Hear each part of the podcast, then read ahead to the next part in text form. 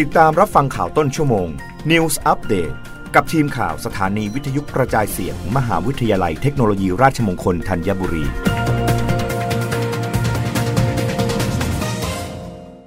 รับฟังข่าวต้นชั่วโมง โดยทีมข่าววิทยุราชมงคลธัญบุรีค่ะ รัฐมนตรีช่วยว่าการกระทรวงคมนาคม สั่งกรมเจ้าท่า เตรียมรับมือพายุไต้ฝุ่นโนรู เข้าไทย 28 กันยายนถึง 1 ตุลาคมนี้ จับตาสถานการณ์อย่างใกล้ชิด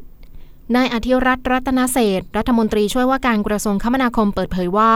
ประกาศกรมอุตุนิยมวิทยาพายุโนรู ฉบับที่ 4 ลงวันที่ 26 กันยายน 2565 พายุไต้ฝุ่นโนรู บริเวณด้านตะวันออกของฟิลิปปินส์ คาดว่าจะเคลื่อนขึ้นฝั่งบริเวณประเทศเวียดนามตอนกลางในวันที่ 28 กันยายน 2565 ประกอบกับมรสุมตะวันตกเฉียงใต้ที่พัดปกคลุมทะเลอันดามัน ประเทศไทยและอ่าวไทย มีกำลังแรงขึ้น โดยจะส่งผลกระทบทำให้ภาคเหนือ ภาคตะวันออกเฉียงเหนือ ภาคกลางรวมทั้งกรุงเทพมหานครและปริมณฑล ภาคตะวันออกและภาคใต้ มีฝนตกหนักหลายพื้นที่ และมีฝนตกหนักมากบางแห่งกับมีลมแรง ซึ่งอาจทำให้เกิดน้ำท่วมฉับพลันและน้ำป่าไหลหลาก โดยยเฉพาะพื้นที่ลาดเชิงเขาใกล้ทางน้ำไหลผ่าน และพื้นที่ลุ่มในช่วงวันที่ 28 กันยายน ถึง 1 ตุลาคม 2565 สำหรับคลื่นลมบริเวณทะเลอันดามันและอ่าวไทยจะมีกำลังแรงขึ้น โดยทะเลอันดามันและอ่าวไทยตอนบนมีคลื่นสูง 2-3 เมตร บริเวณที่มีฝนฟ้าขนองคลื่นสูงมากกว่า 3 เมตร ส่วนบริเวณทะเลอ่าวไทยตอนล่างทะเลมีคลื่นสูงประมาณ 2 เมตร บริเวณที่มีฝนฟ้าขนองคลื่นสูงมากกว่า 2 เมตร โดยนายอธิรัตน์กล่าวว่า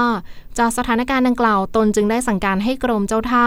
โดยสำนักงงานเจ้าท่าภูมิภาคที่ 1-7 และสำนักงงานพัฒนาและบำรุงรักษาทางน้ำ1-8 ทั่วประเทศ เตรียมรับมือกับพายุไต้ฝุ่นโนรูดังนี้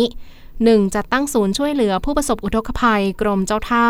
2. เตรียมความพร้อมเจ้าหน้าที่รถเรืออุปกรณ์การช่วยเหลือผู้ประสบภัย 3. จัดเจ้าหน้าที่รับแจ้งเหตุประจำศูนย์ และให้กำชับเจ้าหน้าที่เตรียมความพร้อมสนับสนุนให้ความช่วยเหลือประชาชน ตลอด 24 ชั่วโมง 4. ออกประกาศให้ระมัดระวังการเดินเรือในช่วงวันที่ 27 กันยายน ถึง 1 ตุลาคม 2565 โดยเรือที่มีความยาวต่ำกว่า 12 เมตร ไม่ควรออกจากฝั่งหรืองดการเดินเรือ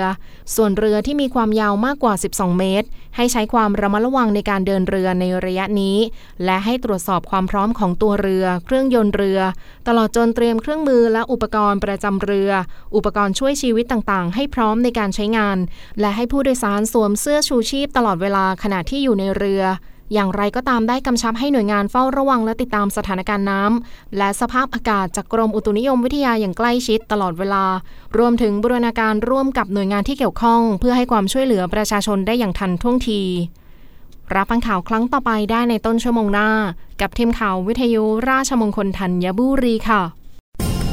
รับฟังข่าวต้นชั่วโมง News อัปเดตครั้งต่อไป กับทีมข่าวสถานีวิทยุกระจายเสียง มหาวิทยาลัยเทคโนโลยีราชมงคลธัญบุรี